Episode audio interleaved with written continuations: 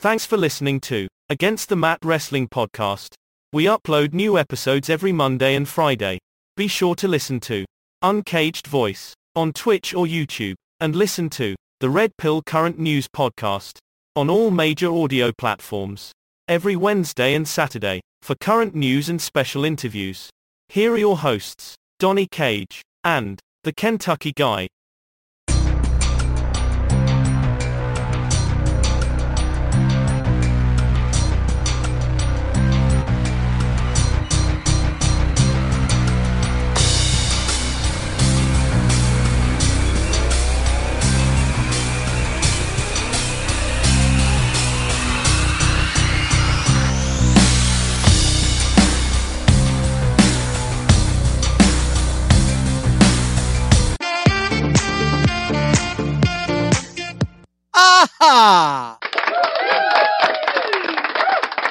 All right, and welcome to Against the Mat Wrestling Podcast. I'm one of your co-hosts, the Kentucky Guy. along with Donnie Cage coming at Aha! Happy, happy Monday, sir. How's it going? It's going great, sir. How was the How was the rest of your weekend? Are you still uh, recovering from the Survivor Series hangover? Oh man, you know I have uh, so many emotions about about this weekend, and uh, we'll get into all that and more uh, as we go on with the episode.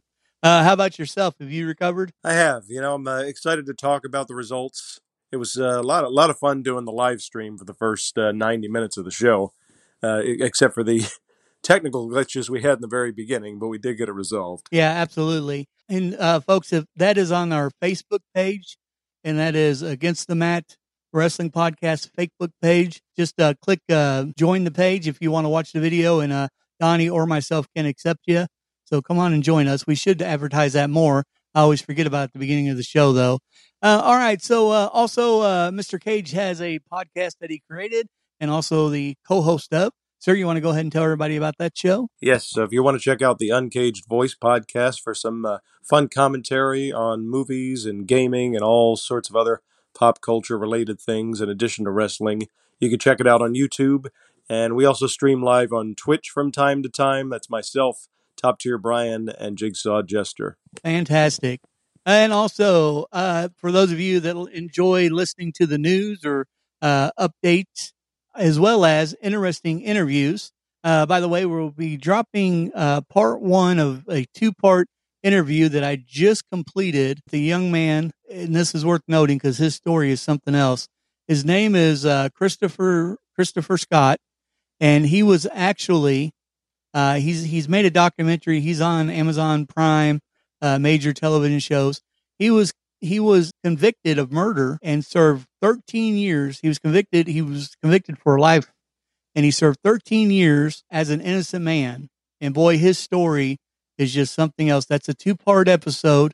Uh, like I said, the first part will be uploaded on Wednesday, and the second part on Saturday. So be sure to check out that special interview only on the Red Pill Current News podcast. We drop episodes there every Wednesday and Saturday. Also, right here, this is your first time listening, make sure you hit that follow or subscribe button. We drop new episodes here every Monday and Friday, unless we do a live stream like we did over the weekend, which Donnie mentioned that was so much fun. So much fun. I promise you the next one will be on YouTube. It was a click of the button, and uh, like he said, we, we had a lot of uh, uh, technical issues at the beginning, uh, which caused that to happen. What, anyways, though, if you ever want to be a guest on this show or have any questions for Donnie or myself, you can always reach us at OL Kentucky spelled out O Kentucky 99 at yahoo.com. All right. So let's get into today's episode. We always start off with a little segment that Mr. Cage created a while back that I absolutely love. And that is my fantasy booking. And what this is basically is when Mr. Cage will pick a wrestler and I will pick a different wrestler. However, we don't discuss and we tell how maybe their career uh, could have changed while they were with any promotion, or if they would have been booked better, maybe they would have been an actual champion or what have you. So I'll go ahead and turn this segment over to Mr. Cage, and it's all yours, sir. Thank you very much, Kentucky guy. So um, I want to take you back to the year 1995, to the Royal Rumble that actually took place that year. And if you remember, excuse me, um, Shawn Michaels won his first Royal Rumble in 1995. He he went the distance. He was the first wrestler in the history of the Royal Rumble match to go the distance, lasting from number one until the very end.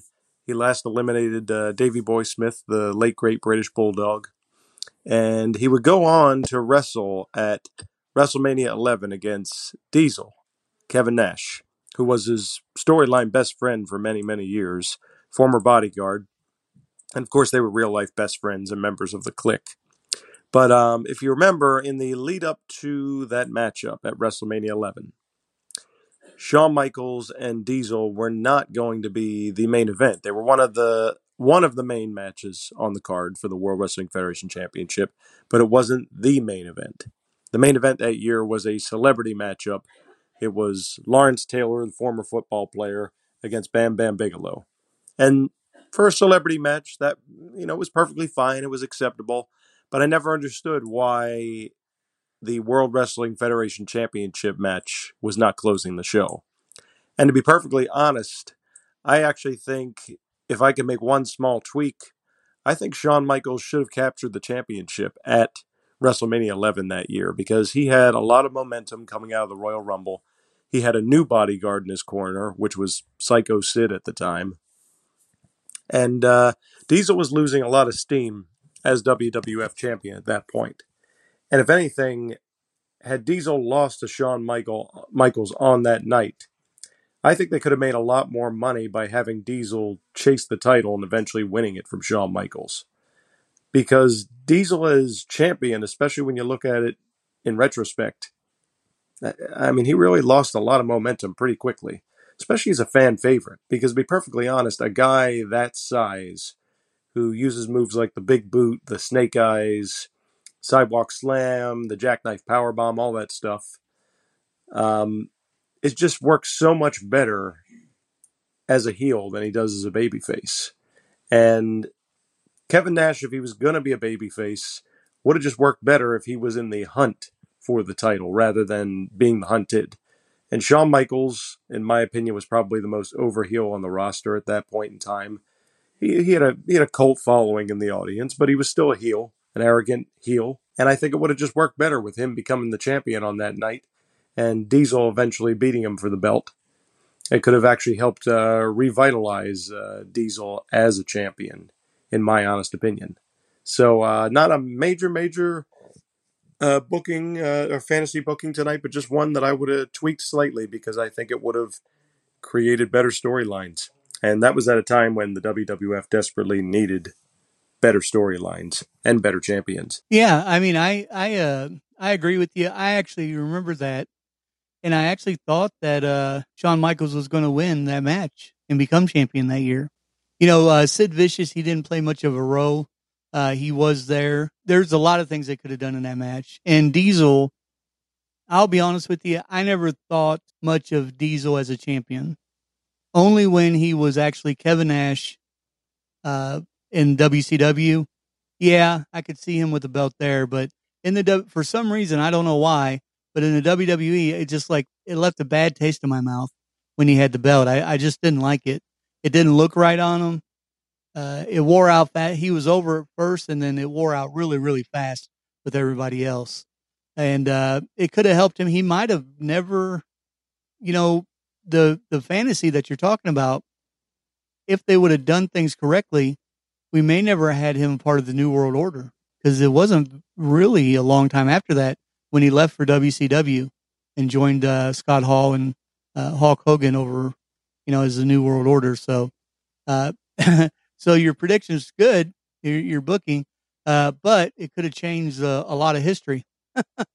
All right. So uh, that's that's why it's called fantasy booking, Kentucky guy. Yeah, I mean, I'm here for it. I mean, I'm a big, always been a big Shawn Michaels fan, and would have loved to seen him got the title. Then, actually, I thought he was going. I was uh, not devastated, but I was uh, uh, shocked when he didn't.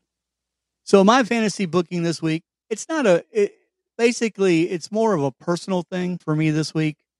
And basically it's because I see this wrestler who has done a lot and then he comes to WWE when they're doing stupid gimmicks and they just really he's he's not taken serious. And this is a, uh, he was a former uh, let's see here, eight times uh, heavyweight champion and eleven times heavyweight tag team champion before coming to the WWE and playing this role. So my fantasy booking uh, this week is none other than Nicholas David Dinsmore. You may be wondering who that is. His ring name, and you should recognize this, was Eugene in the WWE. His career began in 1996 in Ohio Valley Wrestling. As I mentioned, he became the Ohio Valley Wrestling heavyweight champion eight times. And a part of their tag team championship, he held that title 11 times. He debuted in the WWE in 2004 under the ring name uh, Eugene, and he was supposedly Eric Bischoff's nephew and intellectually disabled wrestler. He, this guy didn't have a chance in this company from the very beginning. Uh, during his time in the company, uh, he was involved in a lot of storylines. He competed against uh, wrestlers like Triple H, Kurt Angle. Actually, he did hold one title in the WWE. He was uh, fellow tag team champions with William Regal. Here's the thing, though. This guy, anytime that he did a move, they would act like, and this is, and this is the one time, not the one time, but the first time the WWE reminded me so much of the OWCW before they went out of business. I, and it's not just because Eric Bischoff was a part of the storyline. It's just how they made this guy out. This guy would get in there and he would do amazing moves, amazing moves. And he had all the talent, all the talent. He might not have not had the right look, but he had all the talent and he did these amazing moves. And every time he would do something great, uh, he even beat Triple H once. Every time he'd do something great, they would act like, oh, well, he watched his former, you know, his favorite hero, wrestling hero, uh, on television. That's how he learned that move, Hulk Hogan and what have you. It, it just, I, I think they, I believe they treated this guy like crap. He was eventually released in 2007, uh, and he returned to Ohio Valley Wrestling, and he won the championship, the heavyweight title, two more times. So evidently, he's no slouch. And by the way, if you guys are wondering about Ohio Valley Wrestling, there are a lot of top names that come from there: Randy Orton, uh, Dolph Ziggler, The Miz. There's a bunch of them. So that title is not just something they just give around, give away. He did return to the WWE in 2013, but he was released the next year. In 2015, he started and still owns his own promotion, the Midwest All Pro Wrestling. When he was with the WWE the last time, he was a trainer and he trained many individuals. Some, John Cena, Randy Orton, Brock Lesnar, and that's just naming a few. I'd be here all night if I went through all of them. But basically, he wanted to wrestle in the ring and he had the talent. He still has the talent. I went and watched a video of him uh, two months ago in the in his wrestling promotion, and it was very very good.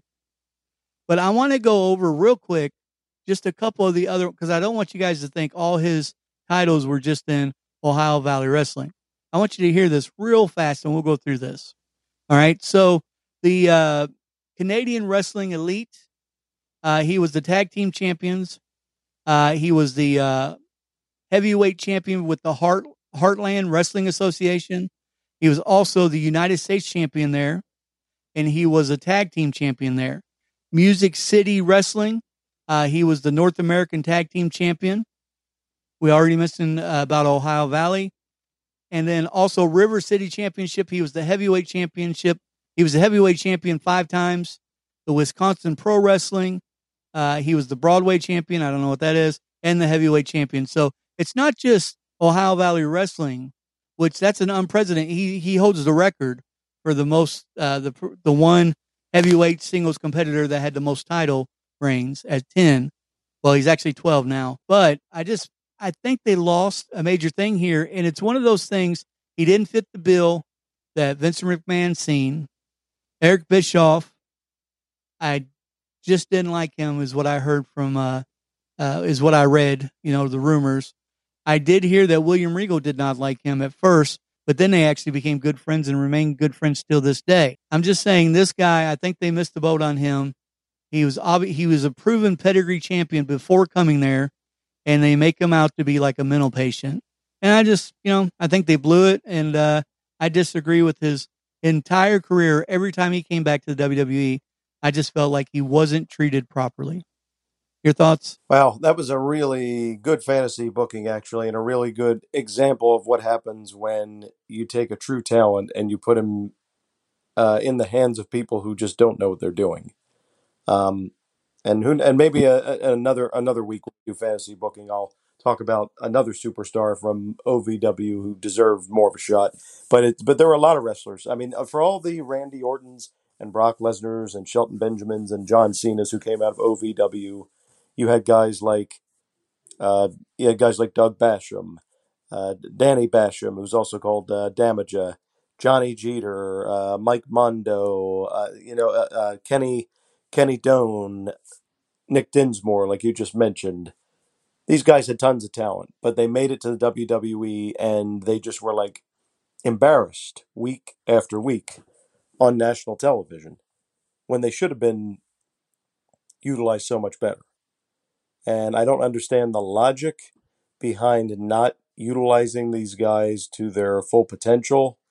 It's like drafting a star quarterback who won the Heisman Trophy out of college, and instead of him getting drafted in the first or second round and becoming, you know, the cornerstone of an NFL team's offense, he just he gets made uh, he, he's made the third string quarterback, barely gets any playing time, and pretty much just becomes one of those. Uh, well, yeah, he, this guy had all the talent in the world, but he didn't get anywhere. And I'm like, well, yeah, because you didn't give him a get, didn't give him a shot to showcase his talent.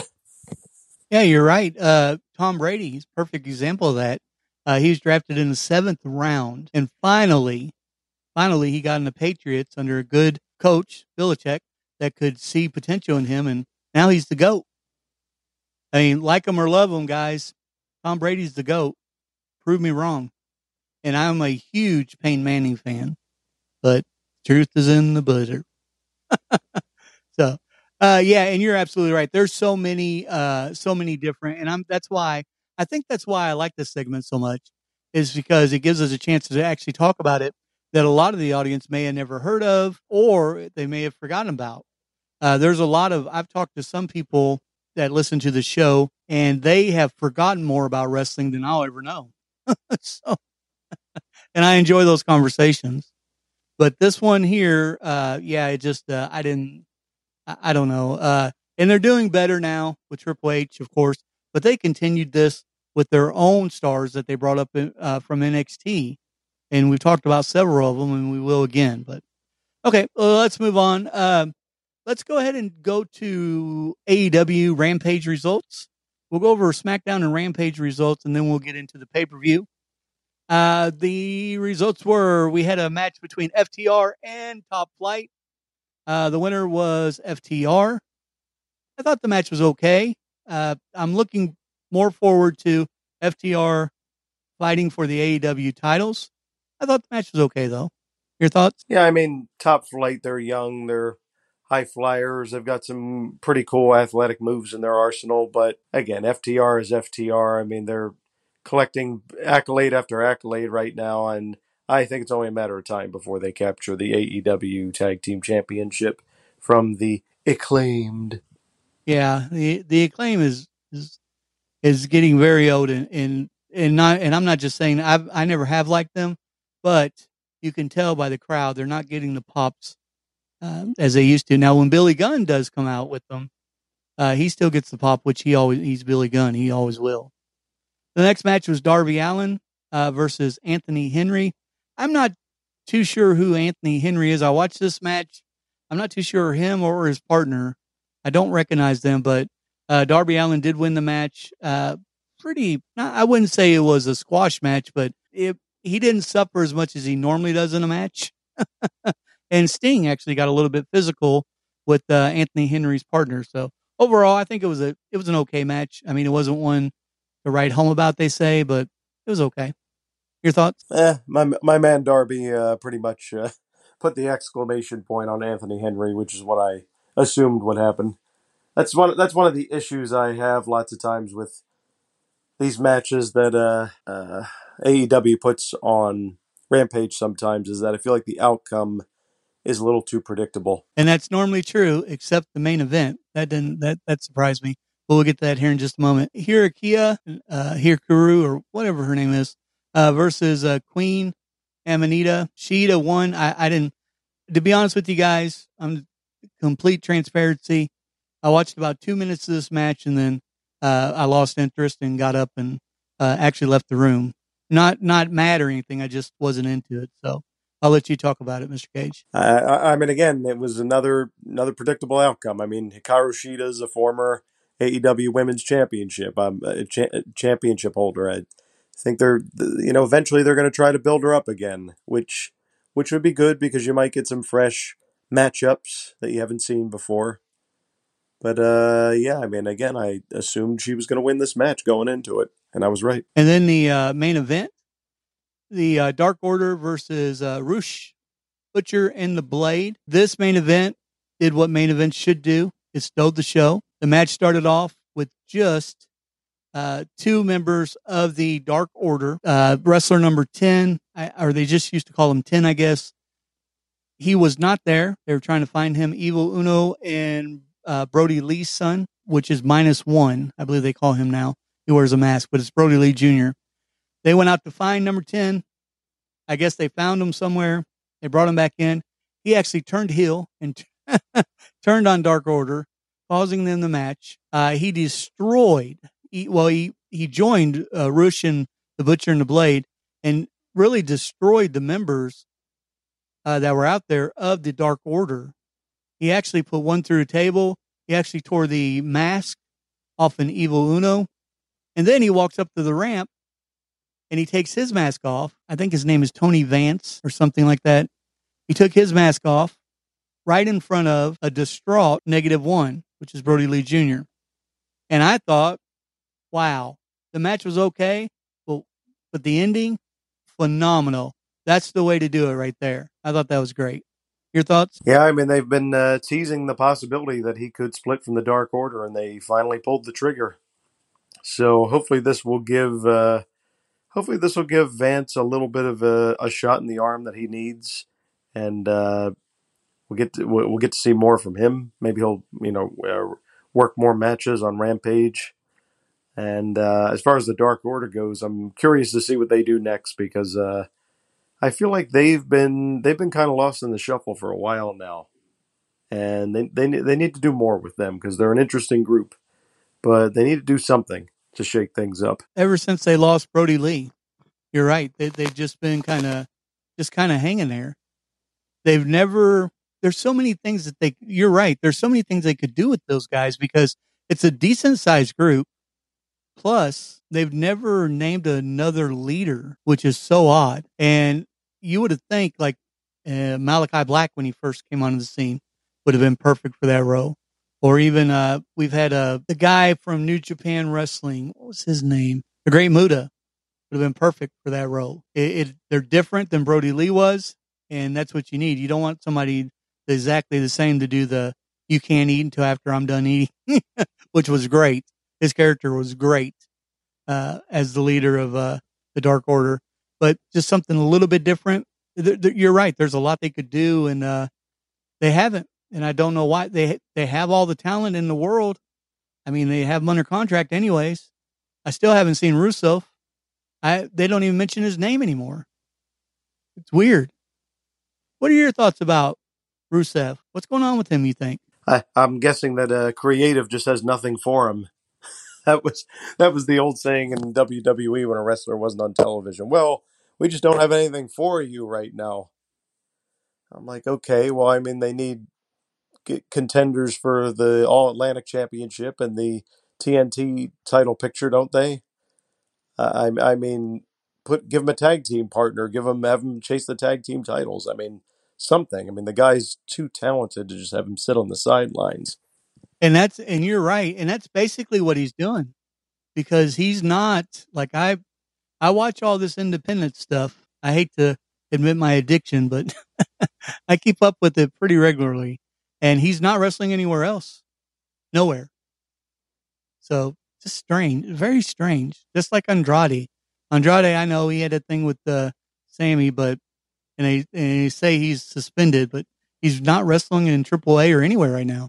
It's just like he disappeared. It's weird, weird. Okay, so let's move on quickly to SmackDown results. Uh, the SmackDown World Cup Round Two: Escobar versus Butch. Uh, he actually pinned Butch uh, via pinfall. This was due to a distraction in the back between kind of a gang war that was happening, which I thought was pretty cool. But uh, and also uh, a distraction by uh, Zelina Vega. She got involved just a little bit, and uh, Santos was the winner of that match, Escobar. And it's kind of interesting. Uh, you know what? I'm going to go over the the other uh, round two winner real quick, and I'll let you talk on both of them. This is kind of interesting. So the winner of the other uh, semifinal, round two, was Ricochet. He actually defeated Braun Strowman, and then he gets in the ring and he helps Braun afterwards. I, I still think there's a match coming between uh, Gunther and, and Strowman, regardless of the winner in this. And you know, Ricochet won this match because Braun Strowman was distracted. He didn't win it cleanly. He, he still won the match, and he come back in and he to help Braun Strowman uh, fend off because the Imperium did attack him. But now you have this final final of the World Cup, and you have Escobar versus Ricochet. And yeah, I'm not excited about that at all. It's kind of odd. Your thoughts on those, sir? Kentucky guy, I couldn't agree with you more. And here's why. So, first of all, they missed a golden opportunity here because had Butch won his match against Escobar, he could have been one step closer to reigniting his amazing feud from NXT UK with Gunther. Remember back in the day when they were still wrestling as Pete Dunne and Walter, they feuded over the NXT UK championship and had some awesome encounters. Um, and and honestly, the prospect of Braun Strowman versus Gunther that excites me way more than Santos Escobar or Ricochet versus Gunther because I think it's pretty obvious that the Ring General would retain his title against either of those guys. No disrespect to either wrestler; they're both very talented, but I don't see either one of them beating Gunther anytime anytime soon. So yeah, I'm disappointed in the outcome of the World Cup. I think that the Final match should have been Butch versus Braun Strowman. I think that would have been an interesting match, number one. Um, we've never seen the two of them uh, face off against each other. But hmm, what can I say? I'm not the booker. Yeah, and you know, if memory serves me correctly, Gunther beat Ricochet for the title. That's how he originally got the title. And I think he's beat him like two or three times. So we've been there and done that. And you know they're not going to bring this Escobar, who they just brought into back to the company, uh, he's yeah. I just, you're right. You're right. I, it just doesn't make any sense, and I'm I, I, could care less now who wins that final match. Not even interested in watching. And also, we've seen a video uh, clip of Dominik Mysterio and Rhea Ripley brutally, brutally assaulting Rey Mysterio at Rey's home during a family Thanksgiving dinner. So here, so I, So here's the funny thing on this, okay?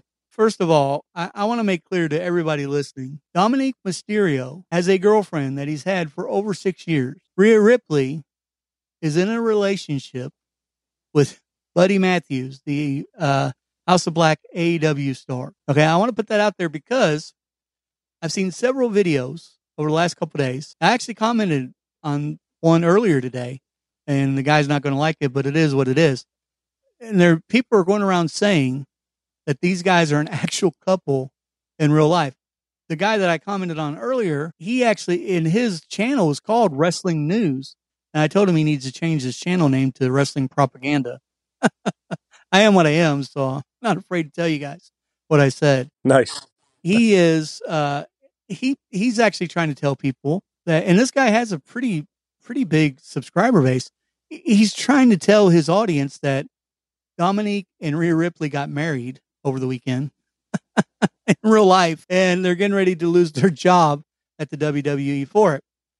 It's all garbage. Do not believe this stuff, guys. This is a this is what they're doing on television. And it works because it's driving the fans absolutely crazy. I mean, it is absolutely driving them crazy. And uh, it's good. That means it's working. And when the fans stop talking, that's when you got a problem. Uh, so I just wanted to throw that out there real quick. I know they didn't have a match, but we did see that. And then we also see, we got to see the Viking Raiders again, which they were freaking awesome. And they defeated Hit Row, who I just don't under.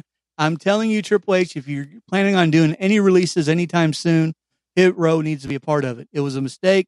You you bumbled it up. Just own it and let get these guys off on our television screens. Your thoughts, sir? Uh, well, you know, I, I- I'll admit when I when they first brought them back to TV, I was willing to give Hit Row a, chance because I know that Triple H was high on them from their time in NXT. But you and I have both said it. Without Isaiah Swerve Scott there, um, they're just taking up television time, and unfortunately, I think unless they're just going to send them back to NXT, I, I don't feel they serve any purpose on the roster. So good on the WWE for having the Viking Raiders win against them and continue looking more dominant. Great stuff. Um, as far as the uh, Rey Mysterio Rhea Ripley stuff goes, there's a little thing called acting, and every wrestler and uh, manager, whether you know it or not, every time they show up on television each week or a live event, they're given a little bit of, of a performance.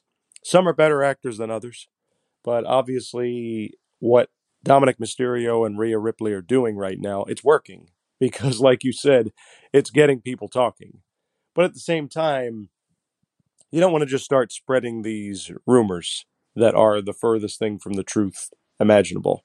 So, again, hats off to Rhea Ripley, Rhea, excuse me, Ripley and Dominik Mysterio for doing a great job playing their characters. That's what's making Judgment Day such an interesting faction right now. And I say, I say, just keep up the good work, keep people talking. Absolutely. Uh, you're you're spot on. Do do what you're doing because it's working. It's just, uh, and I don't have a problem with fans guessing and things, but if you're going to call, if you're going to do it, uh, have a following and subscribers, and you're going to put out show and you're going to call it news, actual news. It, if you called your show or you called that segment, uh, we we used to have a segment called "Around the Water Cooler Rumor in News," you know, so from the dirt sheet. So yeah, do that, but don't call yourself an actual wrestling news and then report garbage that's just going to confuse people because it's hard enough keeping fans on any sport, let alone wrestling. Okay, so then it shows Ronda Rousey and Shayna Baszler. They attacked Raquel Rodriguez and Shotzi backstage. Ronda Rousey, she slammed Rodriguez's arm across the equipment uh, case, and they she was injured. They didn't think that she was going to uh, make it to the match, but she did because they had a tag team match versus each other. This was the kickoff towards the Survivor Series singles match for the uh, SmackDown Ladies Championship. Ronda Rousey got Raquel Rodriguez in the armbar, of course, and she uh, she tapped out to to the submission. Ronda uh, Raquel Rodriguez reportedly is supposed to be out for the next three to six weeks uh, due to her arm injury, and that is the last update that I've received on her. I do I did hear, and this is just speculation. I did hear that she was going to they were going to try to push her before she got actually injured uh, to as a singles competitor against Ronda Rousey for the title. Here's my problem with that: we've seen that and done that. Ronda's beat her twice already, so uh, you need something different there, folks. in my opinion, uh, your thoughts, sir? Well, again, she's another person who looked great in NXT, and I was excited to see her debut on the main roster. And they've completely botched everything other than her having a short lived reign with the uh, WWE Women's Tag Team titles with uh, Aliyah. Um, so I feel bad for Raquel because I feel like she deserves to be booked stronger. But at the same time, I understand Ronda Rousey's your SmackDown Women's Champion. She's the baddest woman on the planet. Um, you've got to get her over strong. So they did this injury angle, which, you know, again, it sounds like Raquel Rodriguez is also dealing with some real life uh, injury as well. It's going to keep her out of action for a bit. Hopefully, she doesn't miss a lot of ring time because I'd like to see her back and I'd like to see her uh, be booked a lot stronger. Um, So, but I mean, this angle served its purpose once again to show how powerful Ronda Rousey is. Yeah, uh, you're right. They missed the boat. They even brought back. They even brought back the person who helped get Raquel Rodriguez over in NXT, and that's Dakota Kai. And they still didn't pair them up. Remember, we used to talk about it all the time. How great she would be a part of that faction, and you put Nikki Cross there. It's a mistake. A mistake. All right, so let's see. Oh, also we need to. Oh, I can't believe I almost didn't mention this and moved on to the pay per view. Uh, Bray Wyatt. Bray Wyatt make, does his promo in the ring, and in his promo, he is the actual Bray Wyatt, this character that he's been trying to be honest with the audience and what have you, and he insists that he is not the one responsible for attacking L.A. Knight the week before, but his I don't know if you want to call it alter ego or who this is, Uncle Howdy shows up on the screen and pretty much disagrees and begs to differ. He tells the audience, do not believe him. If we believe him, he will make a fool out of all of us. Then it goes to LA Knight. Here's the one thing I wish they'd do on that Uncle Howdy. When he got done talking, I wish they would actually let Bray respond once in a while. They never do. It always cuts off. Once in a while, just respond so we have a little bit of insight. And this story has got to go somewhere. And actually, since they didn't do anything at Survivor Series, my feeling is it needs to go somewhere fast. They need to kind of put the pedal to the metal now. Uh, I think they missed a huge opportunity of not doing anything at all at, at Survivor Series, nothing at all. And, uh, in which I called it because I knew they were trying to build the war games. However, man, now you really got to put your, your foot down on the gas when it comes to this. What's happening with Bray Wyatt? What's his next move and what have you? So it comes back on. LA Knight is in the back telling, he's calling Bray Wyatt trash. he says that he would have, uh, got vengeance if he would not have been so injured from the injury that he suffered and so much pain. And that didn't fare well because later on in the show, once again, somebody, and there's in the mirror, in the, in the, in the door mirror, the mask, somebody attacked him once again. And so I don't, I don't know where they're going with this. I can tell you one thing. LA Knight, this is, this is helping him. This has not hurt him at all. He's super bad and super tough. Uh, anybody that'll stand there after getting a bunch of bread trays and that thrown on top of them and everything else in the world the week before to call somebody trash that's as scary as Bray Wyatt, yeah, that's pretty good look. I think this is going to work out in his favor. Uh, nobody's expecting him to win anything, but I think it's going to work out in his favor because it still shows that he's a pretty tough guy. Because remember, not everybody knows LA Knight, not everybody watches NXT. So this is a good way. This is the right way to build his character on the main roster. Your thoughts, sir? Yeah, I think it was pretty well done overall, and the fact that L.A. Knight isn't backing down from these attacks uh, shows that he has a lot of, uh, te- you know, as uh, Mick Foley used to say, testicular fortitude. Uh, but uh, but but yeah, I, I want to see them. I want to see them go somewhere with this Bray Wyatt storyline. Now we've all been excited that he's back and that they and that he plays some mind games with people, but yeah, they gotta they've got to do something soon because it's right now. I feel like we're in a little bit of a holding pattern, and it's kind of like okay, we've uh you know we we we- we've been we've been preheating the oven now, so let's let's let, let, let, let's put the food in and, and and let's bake it and and take out the main course. We're ready. We're ready to go now. Yeah, you can only dangle the carrot so long. Pretty sooner or later, you got to give them the stick, right? Yeah, I agree. So let's move on to the WWE Survivor Series 2022 War Game. So this this pay per view, in my opinion, was was good. I'm not going to say it was great, but I thought it was good. It was very good. It started off. It actually started off with a pretty impressive match, and that was the females uh, War Games match. Bianca Belair, Alexa Bliss, Asuka, Becky Lynch, and Mia. Uh, and then they faced Damage Control, which was Bayley, Dakota Kai, and Iyo Sky, and Nikki Cross and Rhea Ripley. And this match here, I thought was very, very good. I really did. And I don't, you guys know me, I don't usually enjoy uh, female matches, but these guys brought it, and they brought it hard. They went under the ring. that's the only that got a little bit repetitive because like three in a row went under the ring and got tables and crap like that out. However, the overall match was was great. Rhea uh, Rhea Ripley looked very very strong in this match. Actually thought she was going to win it for the team, uh, but she did not. She was actually uh, sprayed in the face by Asuka. I do see a Rhea Ripley and uh, Bianca Belair title match coming soon. And uh, so, anyways, Becky Lynch ended up getting the win for Bianca Belair's team. Kind of sad to see Becky Lynch as a as a baby face, but it is what it is. And uh, she looked strong. She didn't look like somebody who uh, who just come out of injury. I didn't see any ring rust on her at all. So I thought overall it was a decent match. I think the wrong team won. You actually picked this team, Donnie, and I picked uh, or no, we both picked damage control to win, so we both got it wrong. Uh, but uh, yeah, what say you, sir? Uh, it uh, it started out a little sloppy in the beginning when the first couple of entrants got into the match. I sat I sat there and I went, "Oh boy, this is uh, this is going to be ugly as it goes along." But I think that the ladies all kind of got it together and gave us a pretty solid spectacle when all was said and done.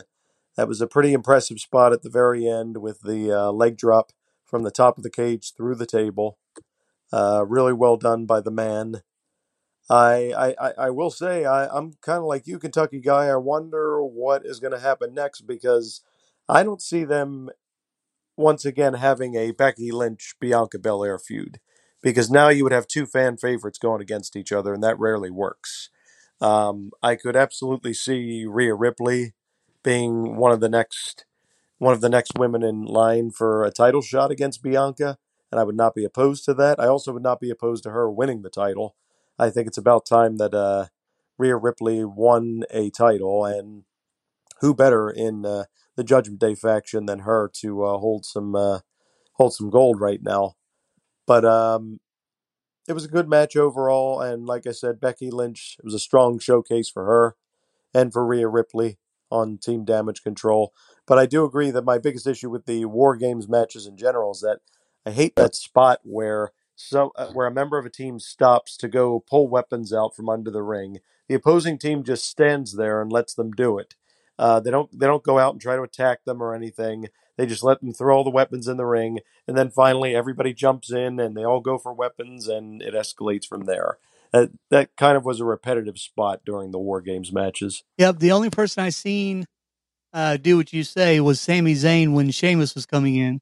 He started to get on the ring. Sami Zayn shut the door and uh, Sheamus ended up not getting anything from under the ring, but he, he, he just about killed Sami with that door.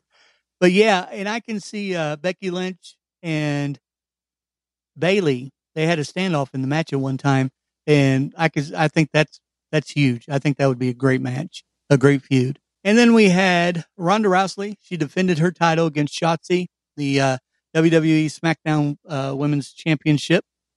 And as we both predicted, uh, Ronda Rousey did retain. However, I, I have to say that Shotzi looked pretty good in this match. Uh, a couple things that happened. She took out the crowd, uh, a whole front row with a uh, cross body, which was uh, pretty amazing. So she did she did well. She did very good. Shayna Baszler kind of got involved in the match a little bit, but Shotzi pretty much took her out.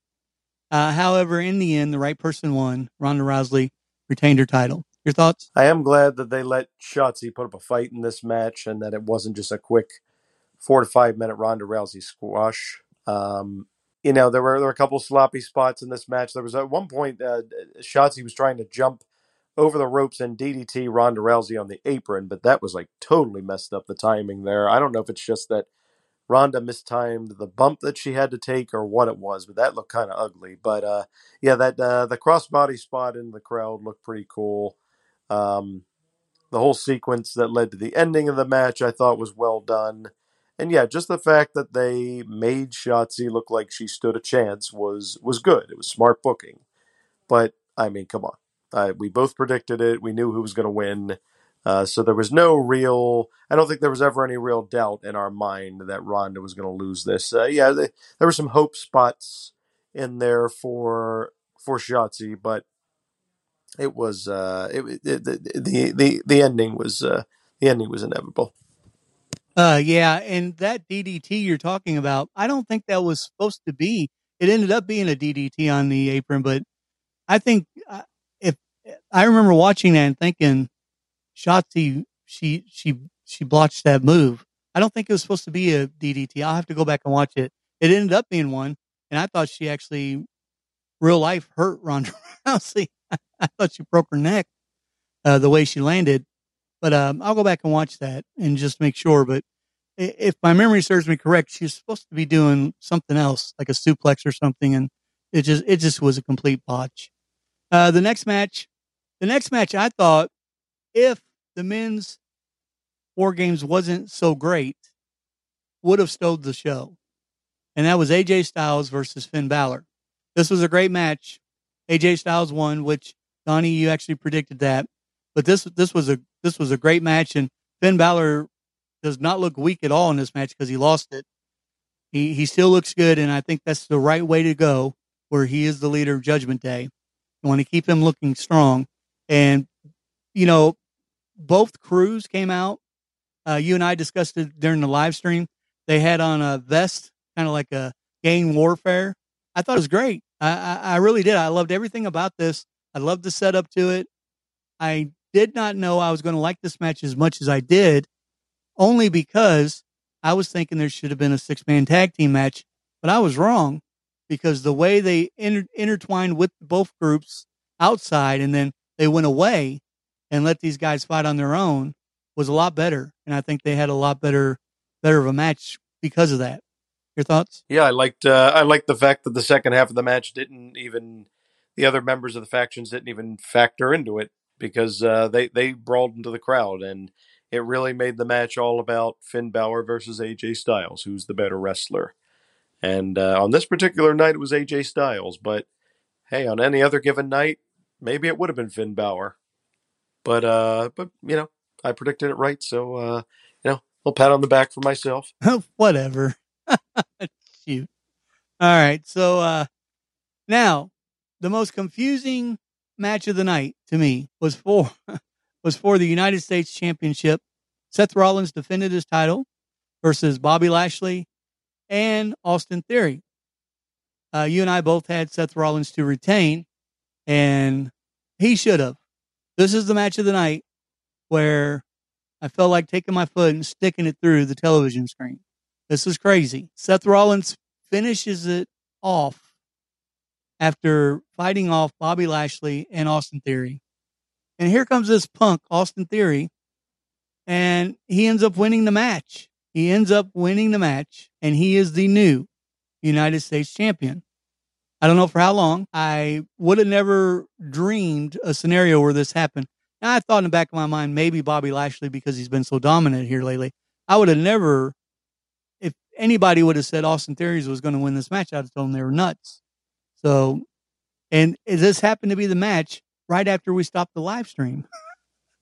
so we weren't even on there with each other to see each other's reaction on it. But man, oh man, it surprised me. Your thoughts? It was a crazy ending sequence to this match um, because Seth Rollins hit that hit that superplex off the top rope. Follow, he was setting Austin Theory up for the Falcon Arrow.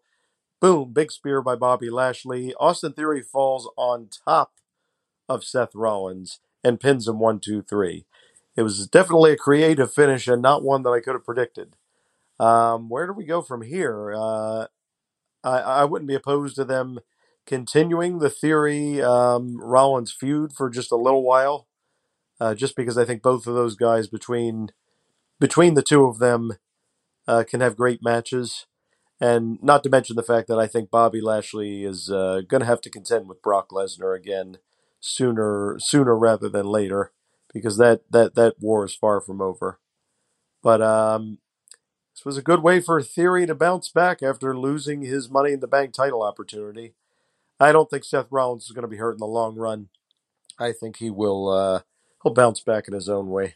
Oh yeah, I mean, I just here's one thing: if they keep Theory away from the stupid selfie stuff, and they have since he lost his Money in the Bank contract, I'm okay. I'm okay with this new theory as long as he keeps that edge. If he doesn't keep that edge and he goes back with that stupid phone and taking selfies and crap like that, You know, I'm done with this guy. He needs to evolve a little bit. And he has, don't get me wrong, the last two weeks on Raw, he has evolved. However, will he continue now that he's got that title? I guess we'll have to wait and see. And then we have the main event. In this main event, in my opinion, uh, it stole the show. It, it was everything that we thought it was going to be. And that was the Bloodline, Roman Reigns, uh, Solo, Sami Zayn, Jimmy and Jey Uso versus the Brawling Brutes, which is Sheamus, Ridge, uh, Holland, Butch, Drew McIntyre, and Kevin Owens. Both of us picked the Bloodline, and we were both correct. This match was had some very, very key moments that was great. Uh, before the match ever started earlier in the night, Jey Uso tells Roman Reigns that he caught Sami Zayn talking to Kevin Owens and Sami lied to him about it. Just to get, give you guys the build up before we get into the match. Roman says, Thank you. Just be my right hand man. I'll have a talk with them and I'll know. Roman Reigns has a talk with Sami. He confronts Sami straight up. Sami admits it and he also tells him why he lied to Jey. He doesn't hold anything back. Roman Reigns hugs Sami, but yet he has a look on his face like he doesn't believe him. So I'm thinking, in my mind, I'm thinking, oh crap, here we go. Anywho, so we get to the match. They, uh, Jey Uso actually starts the match off. If you guys remember, because of Kevin Owens and uh, Sami Zayn's distraction, uh, the Brutes, the Brawling Brutes, had the 20 minute, like they had the advantage in the match. So Jey Uso is absolutely getting killed. And finally, it's time for the second competitor of the bloodline to come in, which is supposed to be Jimmy Uso. However, Roman Reigns, being the tribal chief, he stops Jimmy Uso from going in and he has Sami go in his place. Sami goes in there reluctantly at first because, well, he's shocked because it wasn't, evidently they had a game plan and Roman Reigns changed it on the spot. He goes in there and he actually saves Jey Uso. I don't know how many times during the match. Jey Uso refuses to see it. Sami easily, even at one time during the match, takes a, I guess you call it friendly fire uh, super kick by accident from Jey Uso. When Jimmy Uso tries to check on their partner, Jey Uso pulls him away and says, "Ah, forget it. You know, let's move on." Anyways, there's so there's a lot of things that happening in this match at once. The coolest, one of the coolest things I think that happened in this match was Roman Reigns. Finally, it's his turn. He's the last. War Games is officially getting ready to begin. He gets in the cage, shuts the door. He gets all of his guys up, and they're standing there face to face with the Brawling Brutes. That's how you do a War Games match. I love that. That took me back, man, with Sting against the Four Horsemen. I mean, that took me back, and that's the way to do it. And these guys put on a heck of a show. Now, what everybody's talking about was the ending, and the ending was uh, surprised me. It did because I thought it was going to go the other way. But Kevin Owens actually had Roman Reigns laid out. He stunned him. He was getting ready to pin him for the one, two, three. There's no doubt he he was going to pin him. And Sami Zayn interrupted and caught the referee's hand. Now, Kevin Owens is like, What are you doing? He's like, He's my friend. He's my family, blah, blah, blah. And then Kevin Owens acts like he's going to uh, fight fight somebody or Jey Uso, I think. And he's getting ready to do something, and Sami Zayn gives him a low blow. And when he gives him a low blow, he doesn't just do that, he catches him.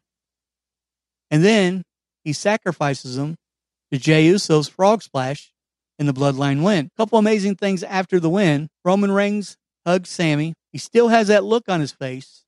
I don't know how many people caught it. He still has that same look that he had earlier, like a disbelief look uh, that he had in his locker room. Sami Zayn then gets hugged by Jey Uso several times. Sami Zayn has regret all over his face.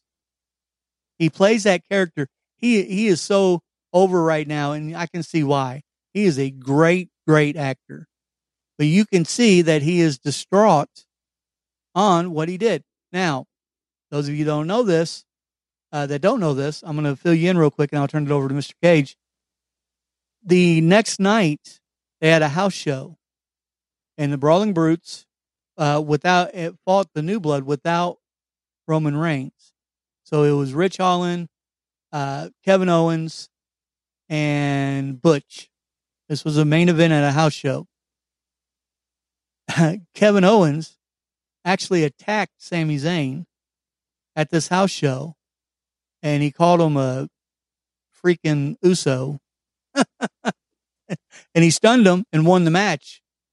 So this, I don't know where this is going, but uh, this is definitely not the way that I thought it was going to go. So, your thoughts, sir? I mean, there was so much to unpack during this match.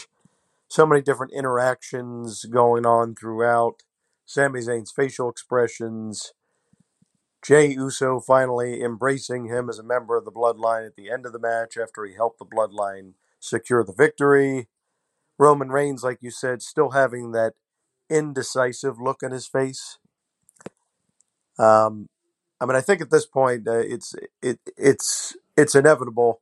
We're going to get that moment where they go from calling him Sami Zayn to calling him Sami Uso, which Roman Reigns had hinted at several weeks back. And I actually have a theory about how it's going to go down, which is that eventually the bloodline will turn on Sami Zayn unexpectedly. Like, not, it won't be a situation where Sami Zayn cost them a match or he did this or he does that. They'll just turn on him inexplicably and they'll kick him out and say something to the effect of maybe, you know, oh, you were never an oos or whatever the case is. And I have a feeling that the one member of the bloodline who's going to have regret about what they do to Sami is going to be Jey Uso. And that's when you might, for the first time, start to see actual cracks in the foundation of the bloodline. Um, because Jey Uso all this time has been the one who said, Sami Zayn can't be trusted. Sami this, Sami that. He doesn't belong in the bloodline.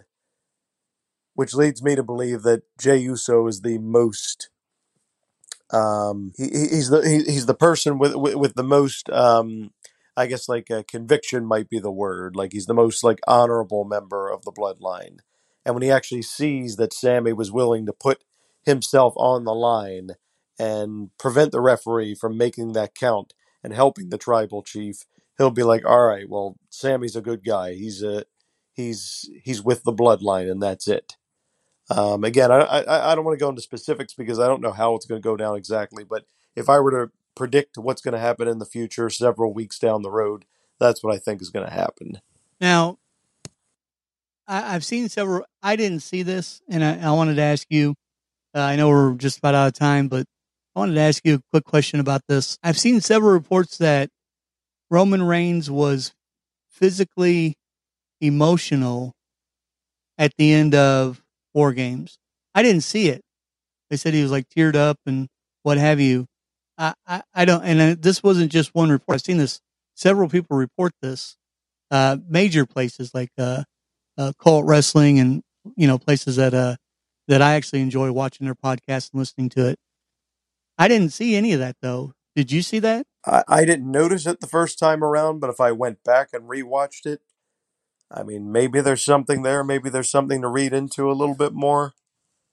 I mean, to me, the two members of the bloodline who showed the most emotion were Sami Zayn and Jey Uso because they finally were on the same page after all this time being at odds. I, I think these guys are just so hung up on Roman Reigns is going to take time off, and they keep trying to guess it.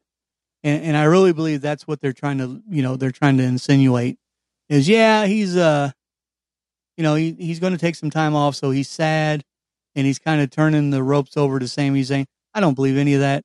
I will tell you something funny though. In that house show, uh, Sami's Sami Zayn actually, uh, actually, uh, he did the uh, Superman punch and tried to do the spear on Drew McIntyre.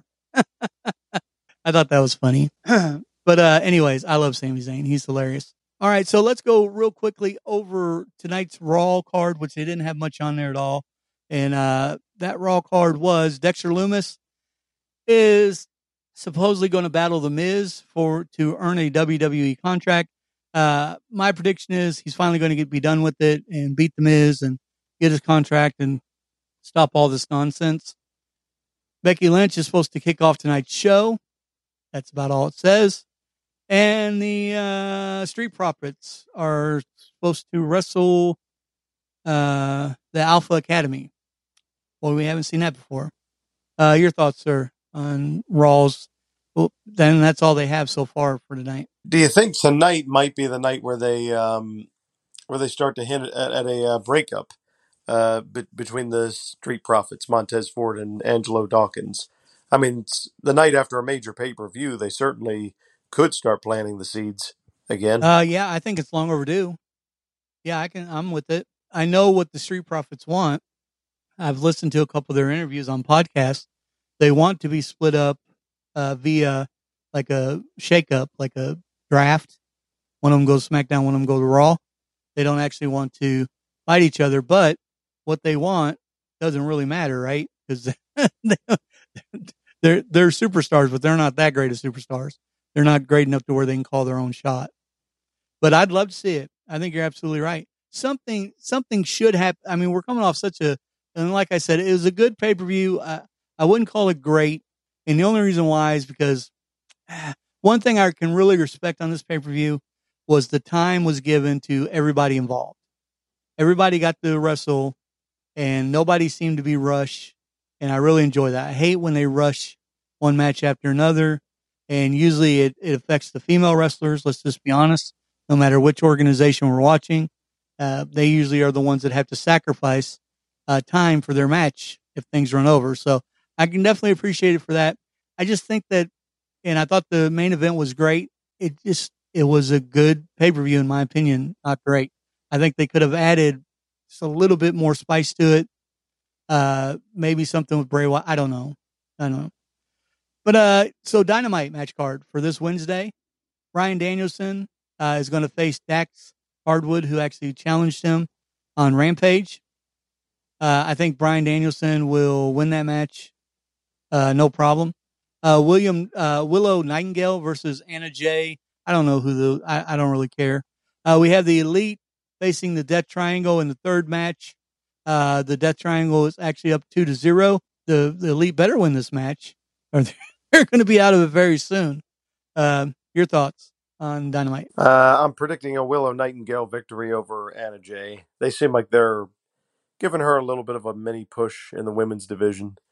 Um, you know, I I think it's it's very obvious to say, oh, Bryan Danielson's going to beat Dax Harwood, but I don't know. I I wouldn't necessarily count uh, Dax Harwood out. You, you, we, we we could see an upset. We could see an upset. Uh, that's all I'm saying. And um, and as far as the other match, um, yeah, it should also it should also be pretty interesting. Um, hmm. Uh, it's the Elite and Death Triangle. Uh, yeah, because I'm trying to think about this one. You know, it would it would make a more interesting storyline, I think, if Death Triangle were to win, because then the Elite would have to come back from such a huge deficit and win four matches in a row. Um, so I think personally, as crazy as it sounds, I think Death Triangle is going to go up three nothing in the series. oh my goodness. Well, if if that happens, we may not be able to have a show Friday because I'm liable to break my phone. So I'm just warning you. uh, that's uh, yeah, that can't happen. Uh, but you know, anything's possible, right? Especially in wrestling. Uh, Austin Theory's uh took Seth Rollins' title, so anything's possible. All right, sir. So that is all I have for today's show. How about what say you? Yeah, that is that is it for me. All right, Kentucky folks. So guy. we will be back Friday with a brand new episode. You've been listening to Against the Mat, a wrestling podcast. With your co-host, the Kentucky guy, and Donnie Cage. As always, God bless and God bless America.